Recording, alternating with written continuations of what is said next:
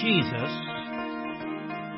who though he was in the form of God, did not count equality with God a thing to be grasped, but made himself nothing. Taking the form of a servant, being born in the likeness of men, and being found in human form, he humbled himself by becoming obedient to the point of death, even death on a cross. Therefore God has highly exalted him and bestowed on him the name that is above every name, so that at the name of Jesus every knee should bow, in heaven and on earth and under the earth, and every tongue confess that Jesus Christ is Lord, to the glory of God the Father. Many call this the Christ hymn. I mean, a song of the wonder of him who was willing to come to earth from glory, living to serve, suffer, and die, so that he might rescue those who will believe. A song that recognizes God the Father's honor of his Son. A song of praise to Jesus Christ. So here we go. Would you join me and sing, okay, say, this song with me? I know you just got settled into your seats, but since we often stand when we sing, maybe you'd stand with me as we say this song together. Christ Jesus, who though he was in the form of God, did not count equality with God a thing to be grasped, but made himself nothing, taking the form of a servant, being born in the likeness of men, and being found in human form, he humbled himself by becoming obedient to the point of death, even death on a cross. Therefore, God has highly exalted him and bestowed on him the name that is above every name, so that at the name of Jesus every knee should bow, in heaven and on earth and under the earth, and every tongue confess that Jesus Christ is Lord, to the glory of God the Father. Amen. You may be seated. This hymn starts out speaking of the pre-incarnate glory of the Son of God. But to explain that, we better back up a little. Who is God? the first thing any and everyone needs to know about God is that He must be eternal. And uniquely so.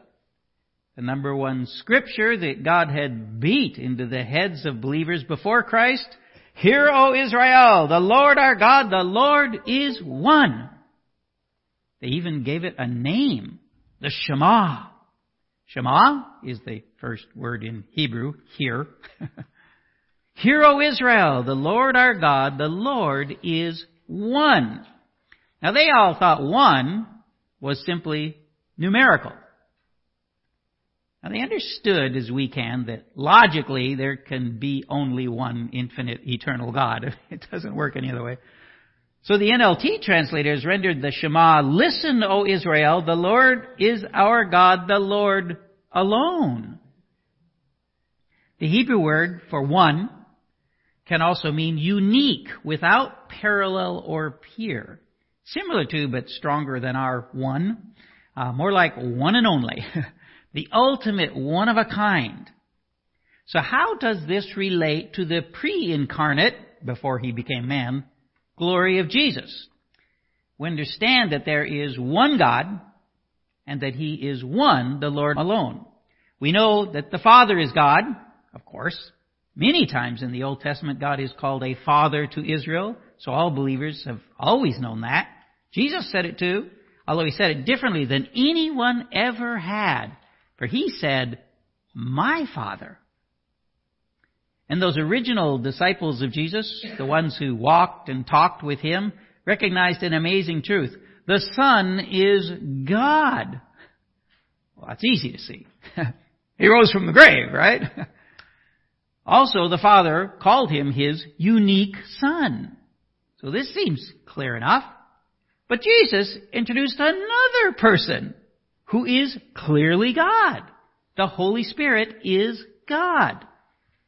His work was manifest early in the church, and those who belong to the Father through the work of the Son have the Spirit living within them, just as Jesus said. Also, Peter directly referred to him as God. This is all clear in the Bible. These persons are closer in relationship than anything we can imagine uh, or will ever experience. So close are these persons that early in the church some heretics thought no persons can be this close. and so they proposed that really this was all just one person presenting himself in different modes. First as the Father, then as the Son, and last the Spirit. And this is complete heresy, by the way. Uh, the scriptures are clear. The Father is not the Son. The Son is not the Spirit. And the Spirit is not the Father. Remember that today we're talking about the pre-incarnate glory of Jesus Christ, the Son. We're not concerned today with that question, how can there be one God and three obviously distinct persons? But for our quest, we need to be aware that, as theologians say, God is one as to essence and three as to persons. But before the Son lived on the earth, the question of whether the one God in essence could be simultaneously three persons, well, it never came up. I mean, why would it? Uh, but to understand what Christ Jesus, the Son, did for us, we have to consider the fact carefully. You see, unlike us, Jesus existed before he was born, before he became a man. Not as an angel, like the Watchtower Society teaches, not a man from another planet, like the uh, heretics in Salt Lake City teach, and no, not as a uh, reincarnated from some other animal form. He was, is, and always will be very God, the one, the unique in all his glory. And yet, he became a man. He added a human nature to his person, made himself nothing, taking the form of a servant. He humbled himself by becoming obedient to the point of death the person of the Son in his human nature experienced what the Son in his divine nature never could. He experienced death, even death on a cross. I mean, what kind of love is this? that someone would be willing to experience death to save us for the glory of God the Father. Wow. His humiliation included becoming a servant Jesus said that he came not to be served, but to serve, and to give his life as a ransom for many. Giving his life as a ransom was the reason he came, but he lived an entire life of service. The person of the Son, the creator of all things, the Lord that is master of all that is, became a servant. Chose to experience serving Okay. Imagine you're a billionaire. Not quite sure how to imagine that. but I can think of a few things. Servants cleaning my house, mowing my lawn, servants buying my clothes, laying out my clothes each morning, cleaning my clothes, servants driving me wherever I needed to go in vehicles that they kept immaculately clean. Servants carefully preparing my food preparing it and serving it to me and my guests. Uh, I'd for sure invite all of you, trust me. but what if one day that's this billionaire, that'd be me, uh, decided to serve his servants? They would not need to concern themselves with attire or transportation or meals. Their boss would do it for them for an entire month. Well, I, I wouldn't be able to do it myself, so I'd invite you for that too. Uh, I mean, come on, I gave you a free meal, right? I mean, you didn't even have to clean up afterwards. It was great. Uh, But we're not talking some lousy billionaire here. We're talking God Himself, the person of the Son, serving us. Christ Jesus, who though He was in the form of God, did not count equality with God a thing to be grasped. Thing to be grasped. It's a phrase that was used of thieves. Basically, Paul's saying that Jesus didn't think it was a ripoff to experience serving us. Rather than just experiencing the glory he should as God eternally enjoy. Instead, experiencing the humiliation of death, even death on a cross. Many believe that Paul's greatest struggle with accepting Jesus as the Christ was the form of his death. Indeed, before God so forcefully brought Paul to belief, he could not believe Jesus was the Christ specifically because he was, in every sense, humiliated on the cross. How could the Christ be so humiliated? We have to understand how, long, how low the Son was willing to go to become a ransom for us to bring glory to the Father. The Romans perfected crucifixion to keep people under absolute tyranny. No Roman citizen ever could be subjected to crucifixion as that could be perceived as humbling Rome itself. I mean, even if you saw Mel Gibson's The Passion of the Christ, you don't know it all. These men were exposed in every sense of the word, bloody and naked, lifted up from the earth for everyone to gawk at gasping for breath, screaming in agony until finally, hours, sometimes days later, their humility is completed as they hang lifeless for all to see, exposed in their impotence, exposed in their shame. The entire point of crucifixion was to humiliate and debase these men such that no one would ever want to do what they did or even think as they thought. Have this mind among yourselves, which is yours in Christ Jesus, who, though he was in the form of God, did not count equality with God a thing to be grasped.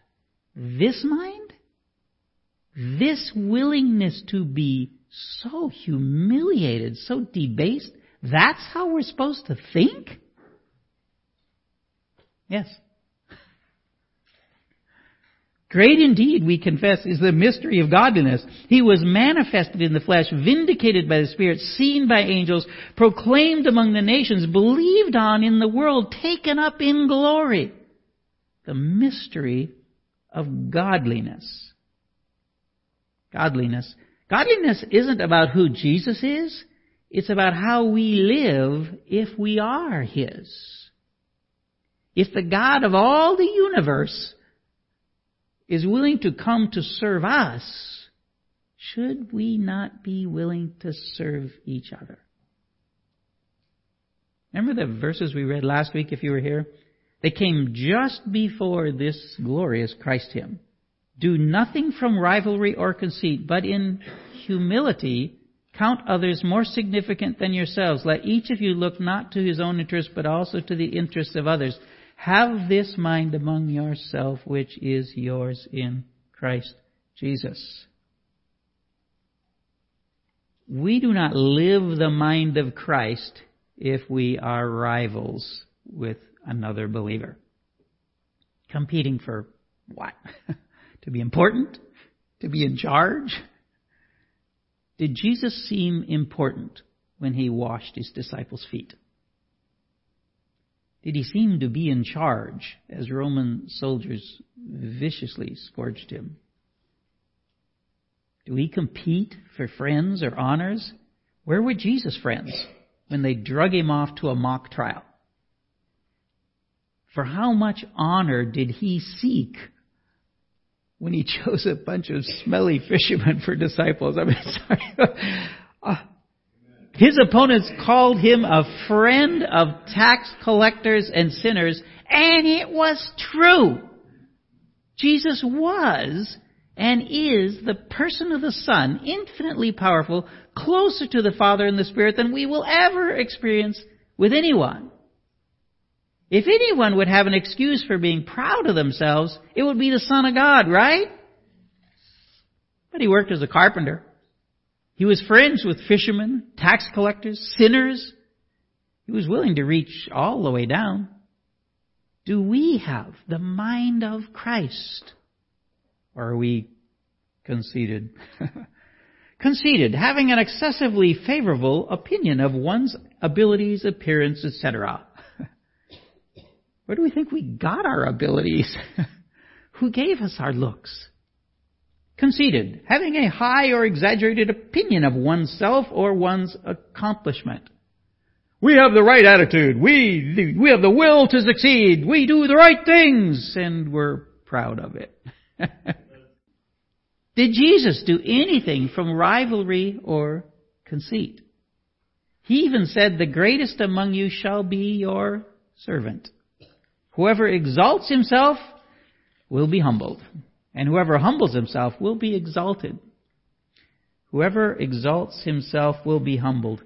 If you belong to Jesus Christ, you're going to be humble. if you don't do it yourself, he'll help you out. Isn't it great to be loved? When we consider our duty to serve one another, it is good and necessary to remember what the person of the Son did for us.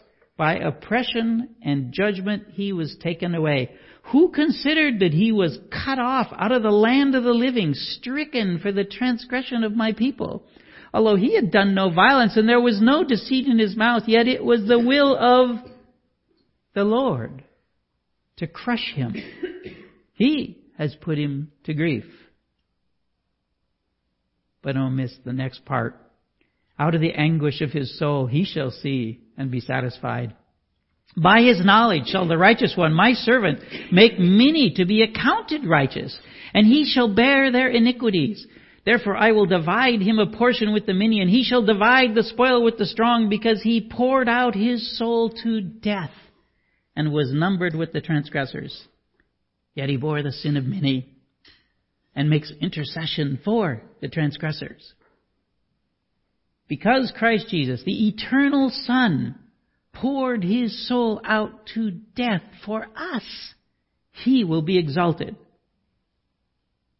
He said through Isaiah, By myself I have sworn, from my mouth has gone out in righteousness a word that shall not return. To me every knee shall bow, every tongue shall swear allegiance. I love the way Paul said it to the Ephesians. And what is the immeasurable greatness of His power toward us who believe according to the working of His great might that He worked in Christ when He raised Him from the dead and seated Him at His right hand in the heavenly places, far above all rule and authority and power and dominion, above every name that is named, not only in this age, but also in the one to come. And he put all things under his feet and gave him as head over all things to the church, which is his body, the fullness of him who fills all in all. Whew. Jesus humbled himself perfectly. And he is our head, our wise leader, whom we should follow. And he is and will be glorified. Not just as God the eternal Son, but as Christ Jesus the perfect man. Do nothing from rivalry or conceit, but in humility count others more significant than yourselves. Let each of you look not to his own interest, but also to the interests of others. Have this mind among yourselves, which is yours in Christ Jesus. Will we humble ourselves, have a mind like Christ? Let's consider the words that immediately follow the Christ hymn. Therefore, my beloved, as you have always obeyed, so now, not only as in my presence, but much more in my absence, work out your own salvation with fear and trembling. For it is God who works in you both to will and to work for his good pleasure. Obeyed. The Philippian believers obeyed and counted others more significant than themselves. We should obey This is, you see, a command. No rivalry, no conceit, humbly count others more significant. Do we have a will to succeed in this for Christ? Do we do good things for Christ? Or are we proud of our attitude, abilities, and accomplishments? Do we really think that we came up with these ourselves? I mean, it is God who works in us, both to will and to work. It's much better if we work out our own salvation with fear and trembling, but we can do it the hard way. It'll get done. Listen to this imaginary workman's side of a conversation with God. Okay, God, I'm going to give my life as a sacrifice to you. Wait, you heard that? And you like it? Well, thanks. so, what am I going to do for you, Lord? Shovel? Pick up that shovel and do. Wait a minute, Lord. Those are horses. and you want me to shovel their, uh, that, uh, stuff? I didn't really want to do this, Lord. I thought I'd be doing something great for you. Things that everybody would see. Well, yeah, I guess I'm more concerned with what you think than with what they think. Alright, Lord, I'll shovel for you. But Lord, why do they get to ride the horses when I have to be down here uh, shoveling? Oh yes, I remember. The greatest among you will be the servant of all shoveling stuff for Jesus. I think I'll make a song and thank, out of that. Really? Really? You think that's a good idea? Thanks again. Wait, wait, what? You mean now? Lord, if I sing now, they're all gonna notice me down here with my boots all covered in the muck of this world you've got me in. You want them to see me? Here? Do you really want people to point at me and say, there goes one of those Christ followers? What kind of image is that? The image of your son? Ah, I see your point. No, I can't think of anything more humbling than a death on a Roman cross. But he's glorified now. Oh no. I suppose the world hasn't seen that yet. Yeah, I understand. It's not time for that yet. So you really intend us Christians to look like this to the world? Wow. Your ways are not my ways, but I know they are higher than mine. Thank you, Lord. Make me a servant for you. Hmm. We'll all get it. Those of us who believe and then we'll be like Christ in another way. Soon Paul will remind these Philippian saints that the Lord Jesus Christ will transform our lowly body to be like His glorious body. It is true, as Jesus said, that whoever exalts himself will be humbled. and we will all learn to humble ourselves. But Jesus went on to say, whoever humbles himself will be exalted. We have a mind like Christ, if we are His. And alright, it's flawed. we trip up all the time. But we already have this mind. One day, the Spirit of Jesus Christ will perfect this mind in us. And then God our Father will exalt us to a far greater degree than we achieved humility. Is it not worth humbling ourselves to gain the inevitable outcome, exaltation at the hands of God our Savior. This will be ours if we have the mind of Christ. Father, thank you so much. As we read these glorious words and sing those songs about your Son, the Christ, the one who chose to come down here to earth, to the humblest station, to live as a servant and to die easily the most humble death one could die. He went all the way for us, all the way through a Roman cross. But because of who he is, he didn't stay dead. He came back alive. He could not be any other way but alive. Because of that, we now have a way through death into the glory that you have for us. So help us, Lord, to humble ourselves, to serve others, to think of other people before us, so that we can have the amazing, amazing exaltation at your hand on that day. Thank you, Father. In Jesus' name we pray.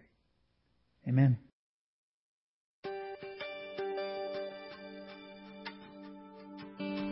We hope you've enjoyed this message, first heard at Living Hope Church of Westport.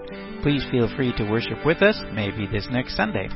You can also join us online at southbeachhope.org. We'd appreciate your financial support if that is possible. We are a tiny church in a small town, but at least, with the help of Sermon.net, we can share the good news with you and everyone around the world.